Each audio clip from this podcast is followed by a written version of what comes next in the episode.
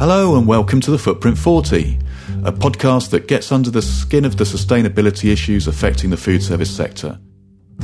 My name's Nick Hughes, Footprint's Associate Editor, and in each episode I'll be joined by my fellow Associate Editor David Burrows to chew over the news and views making the headlines in our industry, in company with a special guest.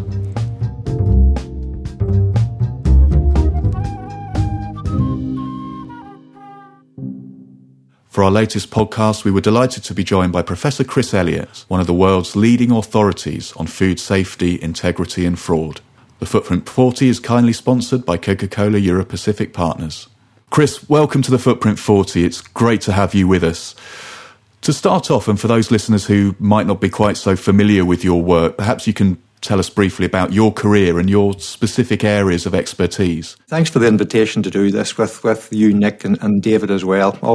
I'm always happy to chat to you guys and uh, give you a bit of a challenge when I possibly can. So, I mean, I guess my career has been very much about. Um, measurement. I, lo- I love to measure things, okay? Generally in a laboratory using different types of, of, scientific tools. And the measurement has always been about issues about food safety, issues about food fraud, and, and, and more recently, actually, a lot of work in terms of, of trying to measure the, the impact of climate change and, and, what climate change is having on, on, food safety as well. Yeah, so I mean, I, I would first describe myself as an analytical chemist. Secondly, as somebody who is a kind of a food scientist. And then thirdly, of course, the, the, the, title I love more than anything else is the food detective.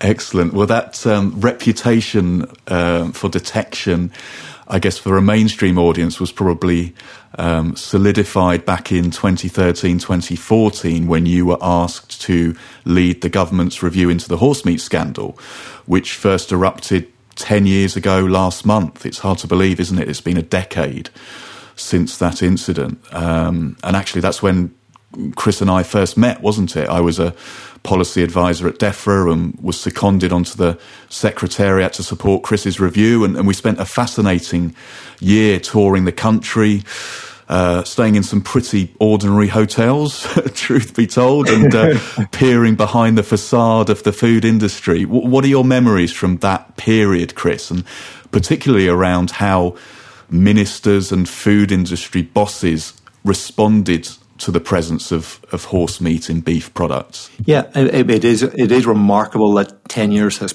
past, Nick, since uh, we, we had a really intensive year, really investigating not just about horse meat, but really trying to get a better understanding of the complexities of the UK food supply system, the complexities of food policy across the UK government, and all of the multitude of departments and all of those meetings that we had.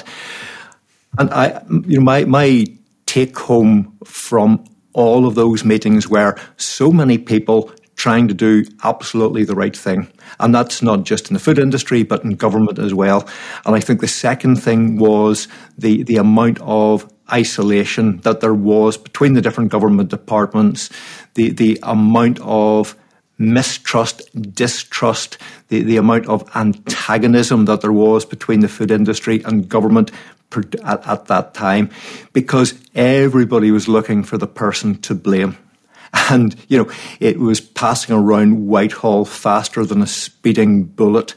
And, and you know, um, I, I think, you know, um, many things have been said about Owen Paterson, you know, in, in, in, the past couple of years, but he was the single person I thought actually was willing to take responsibility and say, do you know what, we, we have to do this.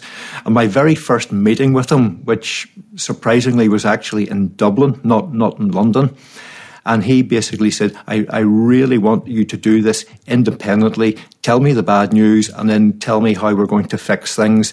And I guess pretty much that's what we concentrated our efforts on for the next 12 months. It sounds like a fascinating time, Chris, and putting to one side the fact that you and Nick should definitely do a Netflix series, um, maybe visiting all this again 10 years on. Um, just looking, look, just looking, sort of bringing it forward into the present day, and you know, there's there's a lot of criticism of such independent reviews and, you know, them taking place and then the recommendations being ignored by government. You know, you think Henry Dimbleby's review, for instance. Um, how do you feel about the recommendations, the key recommendations you made at that time? Did you feel listened to? And, you know, what are the ones that, that, that, that you felt the government did listen to you? And what, what are some of the things that maybe we still haven't got right? Yes, and I think those are all really good points that, that you make, David.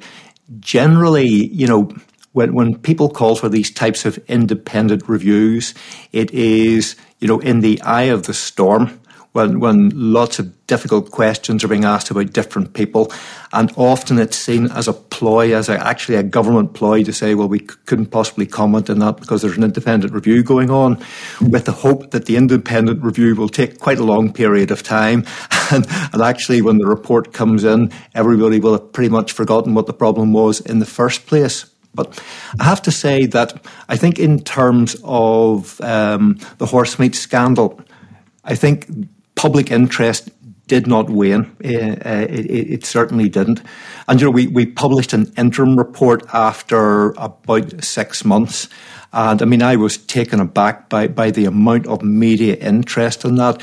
I don't know if you remember, Nick, but it was just moving from one TV studio to another and into the radio studios. And, and, and you know, the, the, I think the, what had been instilled in people's minds right across the UK, but actually right across Europe was Craigie, we don't know where our food comes from. We don't know how it's being made. And, and we had never realized that people would, were, were cheating in the food system. So there was that shock, and, and that shock pretty much lasted right across the period of the review. So the, the, um, trying to park it by government, certainly if that was their tactic, which I, I certainly don't believe it was Owen, Owen Paterson's, but certainly that if that was what they set out to do, it, it failed miserably because that interest was still there. And you know, even in the drafting stages of, of the um, the review that myself and, and you know and, you know have to you know I don't want to make him shy, but Nick was a wonderful contributor to it as well. That there was a team of us putting this this uh, stuff together. And, and some of the stuff written in the report made government and actually the food industry feel pretty uncomfortable.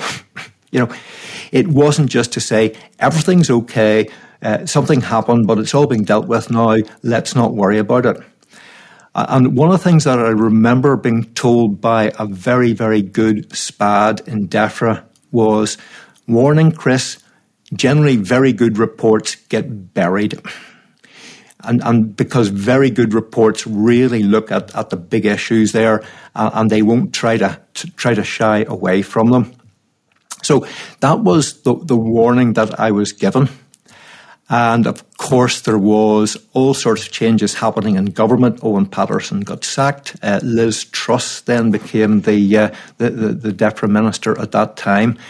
And, and what was clear, she didn't have any ownership of, of, of the report either. So it, it was another, um, I think, uh, problem that I, that I foresaw. What I, what I did not expect was really quite soon after the report was published, the government accepted the report in full. Now, that is incredibly unusual. And, you know, you, you, talked about the Dimbleby report, and, you know, we could have a wonderful discussion about that. There's lots of good stuff in, in, in Dimbleby's, Dimbleby's report, some stuff that I was less comfortable with. I think there was a few gaps in it as well. But um, I think what has happened with his report, it really has been buried, to be honest with you. You know, virtually nothing has happened and, and, and nothing is likely to happen. And, you know, if you want to talk about the really important outcomes and, and the things that we concentrated on. Number one was to say, this is not going to go away. this, this is a serious problem and it involves criminal activity that is not really currently being policed. That's a tough message. And the second message was this isn't just a responsibility of government. Actually, it's a big responsibility for the food industry. And if you go back to European law, the food law, it's the responsibility of food business operators to, to, to make sure that the food that everybody gets safe. And you know, if there's cheating involved, you cannot guarantee the safety of that either. And I think, you know, the three big things that I think that we got out of the, the review was the formation of the National Food Crime Unit, and, and we, we can talk more about that. The formation of the Food Industry Intelligence Network, and again, something that's, I think, worthy of discussion. And the third thing was the formation of the Food Authenticity Network FAN, which is really bringing a lot of different researchers, academics, um, um, government agencies who, who have got expertise in, in, in food authenticity together. And it's now unbelievable that network. I mean, it's no longer a UK network; it is truly global. I mean, there's thousands of, me- of members of that network. So, I mean, it's a. It, I, cannot say that government or industry ignored any of, of, of the big ticket items that we put in the report, which again is really quite unusual. Well, let, let's start with the industry, perhaps. And Chris, you mentioned the Food Industry Intelligence Network as being an important outcome from the review. And 10 years later, that's still flourishing. More members join pretty much on a, on a quarterly basis. Um, and certainly at the start, I know the likes of Brakes and Compass Group in our sector, the food service sector, were founder members. Um, and, and slowly but surely that network also built trust with regulators, didn't it? So there's now a two way flow of information on supply chain risks. Um, how important has that been, do you feel? Yes, I think, you know, FIIN has been a, an outstanding success. And as you say, Nick, there's 60 plus members. Every month there's more companies wanting to join. And it's not just UK based companies now. I mean, again, it's become global. You know, we have multinational companies want to join FIIN because they can't find anything like it anywhere else in the world. And it is about the sharing of data, it's about the sharing of intelligence, but doing it in a way that does not jeopardize the reputation of any single member. And, and you know, there was complex uh, uh, measures put in, put in place around that. And I think to get industry to share really sensitive information was was was, was a coup. And you know, in the report, it's something that, that we wrote about, but actually to deliver on it, it, it was the food industry that stood up and, and basically said, yes, we, we will do this. I think the, let's call it the conflicts that there were between industry and government about sharing information. It, it was pretty difficult around the time of, of, of Horse, Horsegate. Uh, virtually no information was being shared at all. And now we've got the, to the position where there is mechanisms in, in place where the government, the Food Standards Agency, the National Food Crime Unit, has access to all of the FIIN data. Not only in, in, in GB, but the uh, FSS in Scotland, the, the, the, Food Crime Unit there, exactly the same thing, uh, and also the Irish Food Safety Authority. So there is a wonderful way, mechanisms now of sharing really sensitive information, industry to government, but also government to industry. And there has been a number of occasions where it has been the industry has alerted the government and, and vice versa about something serious that's been going on. So it's a, it's an extremely strong, very robust model and has stood, you know, the test of time and, and, and, quite a number of challenges. And just to explain to, to people unfamiliar with FIIN how it works, so essentially uh, businesses will um, consolidate data on testing, for example, ingredient product testing. That will then become anonymized and it will, a report will be generated, um, which is then shared with the regulator um, to to preserve um, you know business confidentiality, and then you know, vice versa. And, and, in terms of the regulator, Chris, obviously the, the formation of the National Food Crime Unit, one of your main recommendations, one of your most controversial recommendations as well, as I recall, wasn't it? Why was that, did you feel at the time, a sensitive subject? Yes, I, I think it was by far and away the most controversial of all of the recommendations. And, Nick, I, I think you will remember well in some of the meetings that we had with government agencies, a myriad of different um, police forces as well. And, you know, it, let, let's say there was not overwhelming support for, for, for what we had recommended. I think the first thing was that we were basically saying this is criminal activity. And, and, and there is not the, the know how, the wherewithal to actually investigate it properly. Police forces are very, very good at, at investigating crime. But again, Nick, I don't know if you will recall, we, we sent a questionnaire out to the 43 different police forces around the UK and basically saying how important is food? And, and I think only half of them replied. And the half that did reply said, actually, food is not one of the key words on our database. We can't give you any, any information. And then again, from the perspective of, let's say, DEFRA and the Food Standards Agency, you know, we were basically telling them that what they were doing was not fit for purpose. Tough, tough messages. They knew know food production, the food industry very well, but what they do not understand is the criminality of it. And our recommendation is we need expertise in the food industry. We need expertise in dealing with serious organised crime. And, and, and that was the recommendation uncomfortable to government because it would have meant that it would have been the first new law enforcement agency to be established in the UK for 25 years. It's not something that they would do very lightly.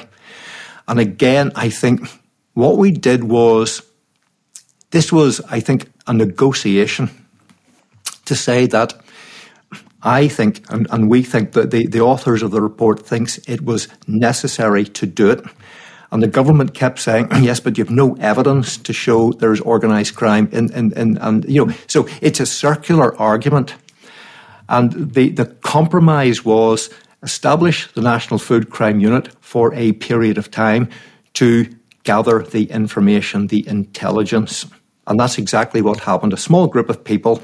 And then lo and behold, guess what? The, the, the information that they gathered went, yeah, there, there's quite a lot of organised crime out there, and, and you know we, we, we're in a difficult position, particularly around Brexit. There, there was a realisation that Brexit was going to, to create more opportunity than, poof, was that correct or not? You know, so phase two was really ramping up the, the National Food Crime Unit, and you know I think it sits at about 80 plus, um, you know, uh, full time staff. It is the largest, as, as, far as I can understand, it's the largest food crime agency in the world now. And has that has the unit, you know, is it all you expected it to be? I'm, did you have a vision, Chris, of uh, of what it might look like in maybe five or ten years' time? And has that has that vision come true? Yeah, Craigie, David, that's an extremely good question because I think in, in many ways I was quite naive about what would happen. And, you know, there would be a tip off, and then, you know, a couple of people in trench coats would go and, and, you know, knock down a few doors and stuff like that. That's really not, not how criminal investigations work. You know, they gather a lot of information, a lot of intelligence, and they put together their, their dossiers. And that, that has to go through a number of gates in terms of is there enough information there? Is it serious enough? Because they have finite resources. And that was really the, the part of the process that I wasn't familiar with. And I have to say, I got quite frustrated going, you know, well, well why are you not investigating this, this, and this? And, and they would always come back to say, we do not have the resource to investigate everything, and we are prioritizing things based on the, the risk to the public and also the, the level of, of criminal activity.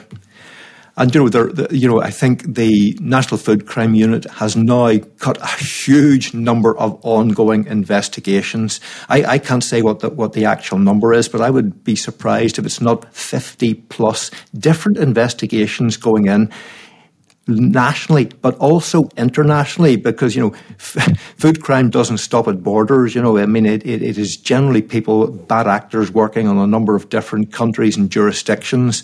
So there's that whole network of investigations that will happen, you know, from, from the source of food materials right through the supply chains until it reaches the UK borders. Yes, and there was a recent review of the National Food Crime Unit published just before Christmas um, which Chris, I'm sure you've seen. But I mean, among many positive um, findings, it, it, did conclude that the unit is still hamstrung by not having access to specific aspects of key leg- policing legislation, so the Proceeds of Crime Act, Police and Criminal Evidence Act.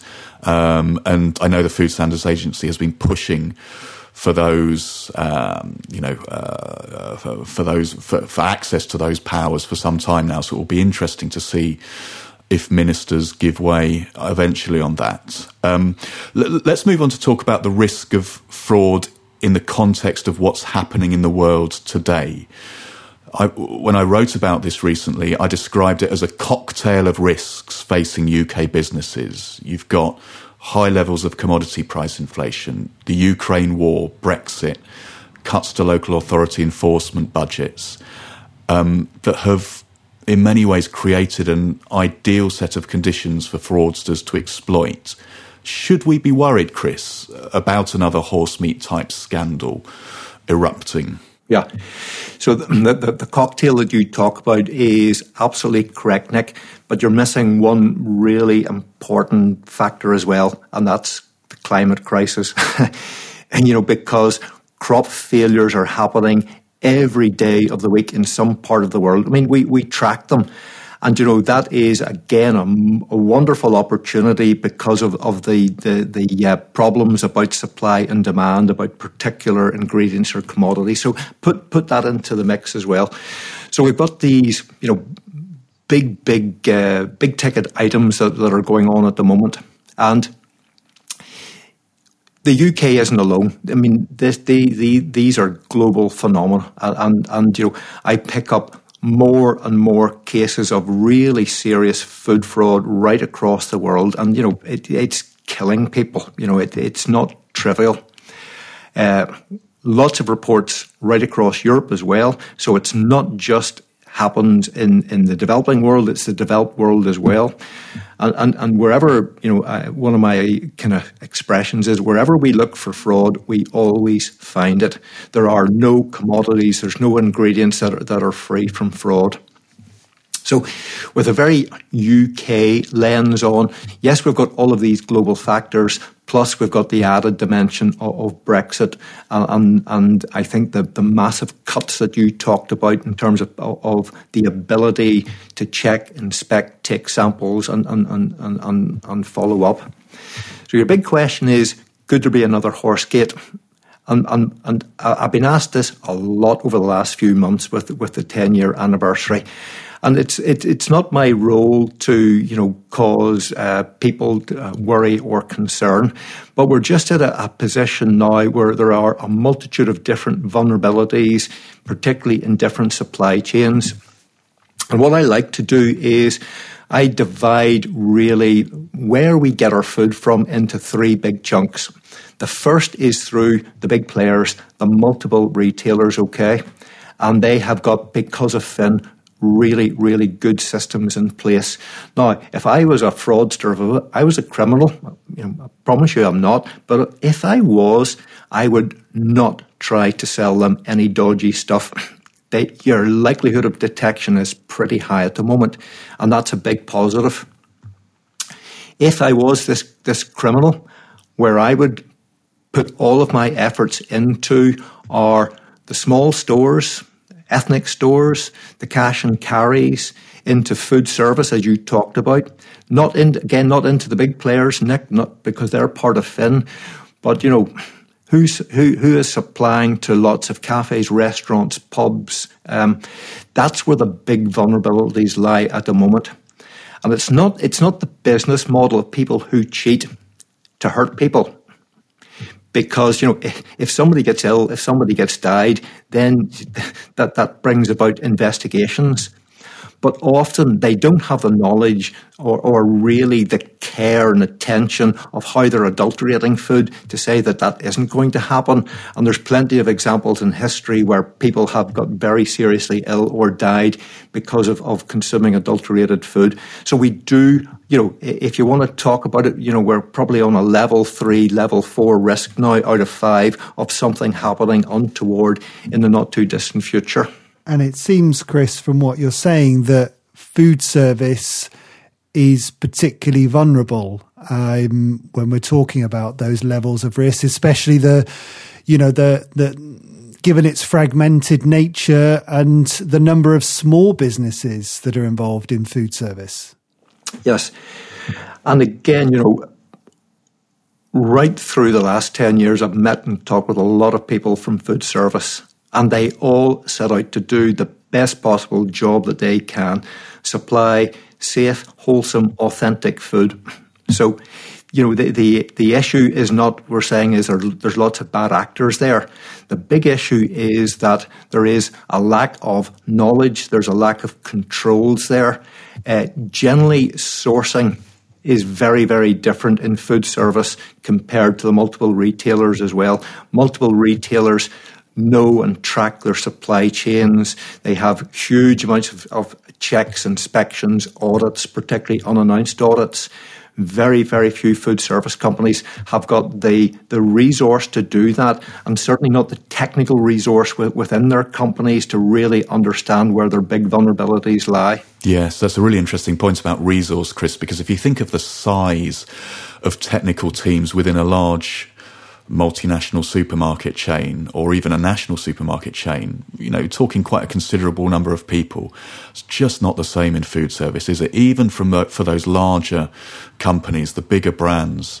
Um, and we've also seen within the retail sector a real concerted shift towards having direct producer relationships, I think, in the last 10 years as well. Um, that again, uh, there's li- been a little bit of that, I think, in food service, but not nearly to the same degree. And there's still quite a large reliance on, on wholesalers and traders. Not that they're necessarily, you know, there's a lot of good wholesalers and a lot of good, honest traders, but um, you add complexity as as you add more steps to the supply chain. You add complexity, don't you? Um, and that potentially creates uh, greater opportunities for fraudsters. Yeah. So, I mean, you're you're absolutely right about the size of, of, of the technical know-how and skills and, and, and, numbers within the big players. And, you know, again, there's a lot of pressure to reduce the technical, you know, uh, costs of businesses as well. And, you know, a lot of, you know, people will contact me to say, we think, you know, we're going to, you know, our, our the size of our, our, our team is going to be reduced by X percent. So, which is absolutely the wrong thing, it, you know, in just in terms of protecting customers. But when you get to food service and when I look at it, you know, there is maybe one person in the company who is responsible for trying to uh, look at what's called VACCP and TACCP. And again, for those who are who are not really familiar with that, that's looking at all of the vulnerabilities and threats to your business in, in terms of people trying to to do something that you know can harm your business or, or go on to ha- harm your the, the, those people who consume your food. I was going to just picking up on that as well, Chris. Um, you know, you mentioned just a minute ago that wherever you look, you're going to find food fraud. Um, are, are, there certain commodities that are giving you sort of um, uh, that, that, that we should be um, particularly wary of in the current climate?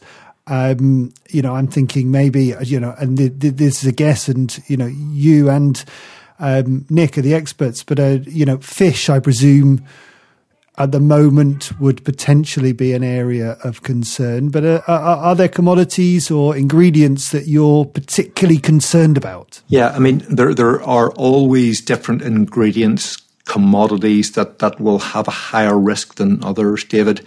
Um, so, so, some of them never change. Uh, you know, I mean, fish is a great example, and uh, you know, myself and others, we now call it the the eleven sins of seafood. there, there are eleven different ways that, that, that people can cheat in, in seafood supply chains. They're they're very very complicated. Now, what we have in terms of seafood is some additional risks, and the additional risks with seafood uh, lies with, with the issues in terms of, of, of, the Ukraine war. You know, because one of the biggest uh, uh, uh, uh catchers of fish in the world is Russia. You know, they've got the huge uh, ships. And lots of people are saying now, well, you know, we, we will not buy Russian fish. and, you know, I can guarantee you there's plenty of people are buying Russian fish at the minute. It just maybe it will end up labeled with Norwegian or, or something else like that. And again, you know, uh, I, I did a piece of work probably about 10 months ago. And it was partly for, for actually the Scottish government who wanted to understand the vulnerabilities in terms of resilience uh, due to the, the, the Russian Ukraine war. I've done it uh, along with a couple of, of different companies. I'm, I'm, actually doing it now with another country. I can't even men- mention the country because they'll lock me away and, and, and throw away the key. But in terms of Ukraine, I mean, there's a statistic that I've quoted quite frequently a population of 44 million people who produced enough food to feed 600 million people. And suddenly you've got a massive disruption to that, that those supply chains. And that's particularly around things like uh, cereals, wheat in particular, oils, particularly sunflower oil. So you've got massive issues with cereals and oils because of Ukraine. And again, what I have picked up, and it, it is frightening stuff, is that in some parts of the world now, that the oils are so badly adulterated, even taking off the lid of the bottle and sniffing it is making people ill. you know, so that those are the sort of things that happen, you know, because of these big disruptions. And just, I think seafoods and fish is a useful example of where what might seem on the surface like a benign crime, for example, swapping one fish species for another, can actually have serious public health implications because uh, people have allergic reactions to different fish species. If, for example, your chip shop has substituted um, a catfish or pangasius or something for cod or haddock, there have been examples in the past where people have had severe allergic reactions to those. So it, you know, what might seem on the surface, okay, it's a bit of fraud, but you know, we've still got our fish and chips at the end of the night. It's not quite as simple as that, is it? No, it's not. And, and you know, for, for those 11 sins that I talked about, a lot of them have major impacts in terms of, of, of safety of consumers. The uh, allergenicity is really massive because often you know, people think you're, you're, if you have an allergy, it's to all fish. Well, it's not. It's, it's generally very species specific. The other thing is in terms of, of big risks around uh, the, the fraud in fish is trying to recycle fish that has been deemed unfit for human consumption, generally because it's, it, it, it has gone off. Now, so you've got all sorts of risks about microbiological contamination, but there's another big risk there is particularly some species of fish, as it starts to age, you get spontaneous production of histamine. And, and again, there's a lot of people have a very bad reaction to histamine. And I have picked up many, many more people saying they have had problems with, with histamine allergies over the last 12 months than ever before. And in the back of my mind, I just think it's probably to do with fraud and fish. That's really interesting, isn't it? Uh, uh, Chris, you spoke at the start about how data you're you know you're really interested in data and, and have been throughout your career, and I know David, you're keen to ask Chris about an eco labeling project that he's been involved with. Yeah, yeah, it's something that we've been following very closely. Chris is the the rollout of different eco labeling schemes. You know, some looking at just carbon, some wrapping in more environmental metrics, some even go going further um, into sort of capturing animal welfare and fair pay into some of these labels. And you're, you're, I believe, involved um, in advising the Foundation Earth uh, labeling scheme. So I thought it'd be a good opportunity to find out, you know, how that's going uh, uh and, um, you know, how powerful you feel these labels can be, both to nudge us consumers towards more sustainable purchases, but perhaps more importantly, how they can encourage greener supply chains. So, I mean, I'm I'm really pleased to be, you know, have a role in Foundation Earth, which actually was the, the brainchild of a very good friend of mine, Denis Lynn. And, and Denis died a couple of, of years ago, tragically.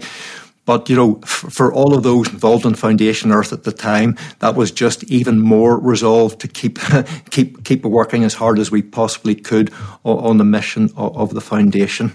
So yes, there there are quite a lot of different schemes about front of pack labelling in terms of nutrition, sustainability, animal welfare, uh, the the ethics, and I think when we, we looked at this really quite seriously, is that with a myriad of different schemes, we were worried quite frankly, that it was a wonderful opportunity to do the greenwashing that you two guys write about so frequently. And I mean, I, I really do like your, your articles about it. And the greenwashing opportunities are there for what metrics are you going to incorporate into your, your, your calculations? Where does the data come from? You know, is it really primary data from the supply chains that you're working in? Or is it just data that you're picking off the internet or some scientific publication? And, you know, when we've looked at this really hard, I have to tell you, most of the current schemes that are out there are taking quite an easy road. And the easy road is, you know, let's not collect too much data. Let's uh, avoid the really difficult data sets and let's come up with something that you know we, we can put on the front of pack label and food businesses will adopt because it's not causing them too many problems and and, the, and then again you know on their on their, their their sustainability reports they can say that they're they're moving forward so it's been a I, I would describe it as a pretty difficult journey you know uh, over the over the years of foundation earth we have had multiple engagements with multiple companies, listening to them, and also thinking, you know, on a much broader horizon about sustainability. You know, it's not just about sustainability of food. There's there's so many different services and products that that, that we look at. And our, our main conclusion was that the big driver for sustainability on the planet is Europe. Really is. And, and there are so many big initiatives in Europe. And, and one of them is around what's called PEF. I'm not sure if you're familiar with PEF, but it's product and in, in, environmental scoring. And there's been a lot of work in Europe in terms of what should you measure, what parameters should you measure. And, and that is really becoming quite standardized now for lots of products and services. And our conclusion was, how could we possibly move away from PEF if we're trying to get people to compare the label that's on your, your vacuum cleaner or your washing machine with the label that's on your food. So that's really where we are now. And, and we have come up with some really good algorithms around PEF now. And we are now getting more and more buy in from some of those companies that we talked about only one or two years ago that said, if you go for a PEF approach, we don't want to to play in, in, with you. So I think things are pretty positive around what Foundation Earth is doing. And again, it's about harmonization. Let's not have five different approaches to front of pack labeling. Let's have one. And I would always draw the conclusion if you go into a supermarket now and look at the front of pack labeling about nutrition, which label can you really trust? You know, there there are so many of them. I, will tell you, uh, um, there there are some that I absolutely do trust because I know where their data comes from, and there's some I would just take, you know, excuse the, the pun, but just with a pinch of salt. Yeah, and I think that's what um, great points and you know it's th- those are some of the key themes that Nick and I have been wrestling with in in a report we've got out next month um, that looks in part at eco labels Chris. And this you know do you go for the primary data? How far do you go on the primary data? Do you use some of the secondary data? Do you use all secondary data? And then the harmonization um, is really, really critical. Is is that where is that where government? You know, are, are, we asking too much for government to step in there, or do you feel it's something that industry? You know, and you're thinking back to your experience on on food fraud and how industry got together and got to grips with it. Do you think it's something that industry can lead on? a harmonized eco label? My strongest recommendation to industry is absolutely you should lead because if you don't, government will impose something eventually that you will absolutely hate and detest. And, you know, in, in several European countries now, it looks like there will be governmental schemes will be mandated. Uh, Holland, I think, is probably going to be the first. And you know what? The Dutch are really working towards PEF, not surprisingly, you know, because they're, they're, they're, they're very big in, in, into PEF as well. So if you sit back and wait for somebody else to do something, crikey, you, you might, you might get something that you really didn't want to have to face into. Chris, we've had a fascinating trawl through food fraud and eco labels. Um, and you, you know, you've, you've, you've got such a, a breadth of experience but what's what's coming up on the horizon for you? What's next?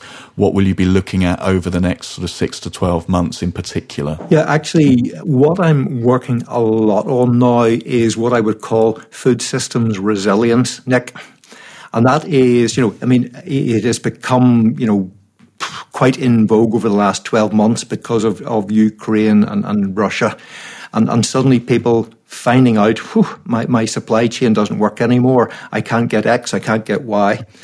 And what we are doing, I mean, I'm, working with a group of people, is looking at how do you build a much more resilient food system to shocks. And those shocks are, you know, it could be political, it could be war, but more than anything else, it will be climate back to climate again. And it's really getting ourselves ready for a position to say supply chains are going to fail. And, and how do we mitigate against those failures going forward? Actually, most of my work is now in Southeast Asia. I, I spend quite a lot of time out in, in, in, in the, what's called the ASEAN region because they're massive food producers. You know, probably 15 to 20% of all the food we eat in the world comes from that region. It's pretty important. And that region is also listed as a top, one of the top 10 regions in the world, which is currently and going to be impacted by climate change. And you know, it's not just people in that region will be short of food, it will impact the whole world itself. So that's kind of what my focus is. I, I think probably for as long as I can keep working now. That that that'll be it. That's really interesting, and we cover a we cover a wide range of subjects in these podcasts. Um, but it feels like one thread that runs through them all is this link between food and climate, and you just cannot get away with it. Whether it's fraud, safety, productivity, um, you know, uh, labeling it's if, if you haven't grasped the nettle that food and climate, uh, you know, is is is where you know the, the, the intersection of these key issues, then um, then I don't think you're going to because it's uh, it's absolutely critical. Chris, thank you so much for taking the time for sharing your knowledge and expertise. It's been fascinating, and we wish you all the best in your future endeavours. Yeah, it's been really great talking to you both, Nick and David, and uh, yeah let's let's have another conversation in six months about food systems resilience. Okay. A huge thank you to our guest Chris Elliott, and thank you to Coca Cola Europacific Partners for your support in making these podcasts possible. This podcast was produced by the Footprint Media Group. To find out more, visit foodservicefootprint.com. Thanks for listening.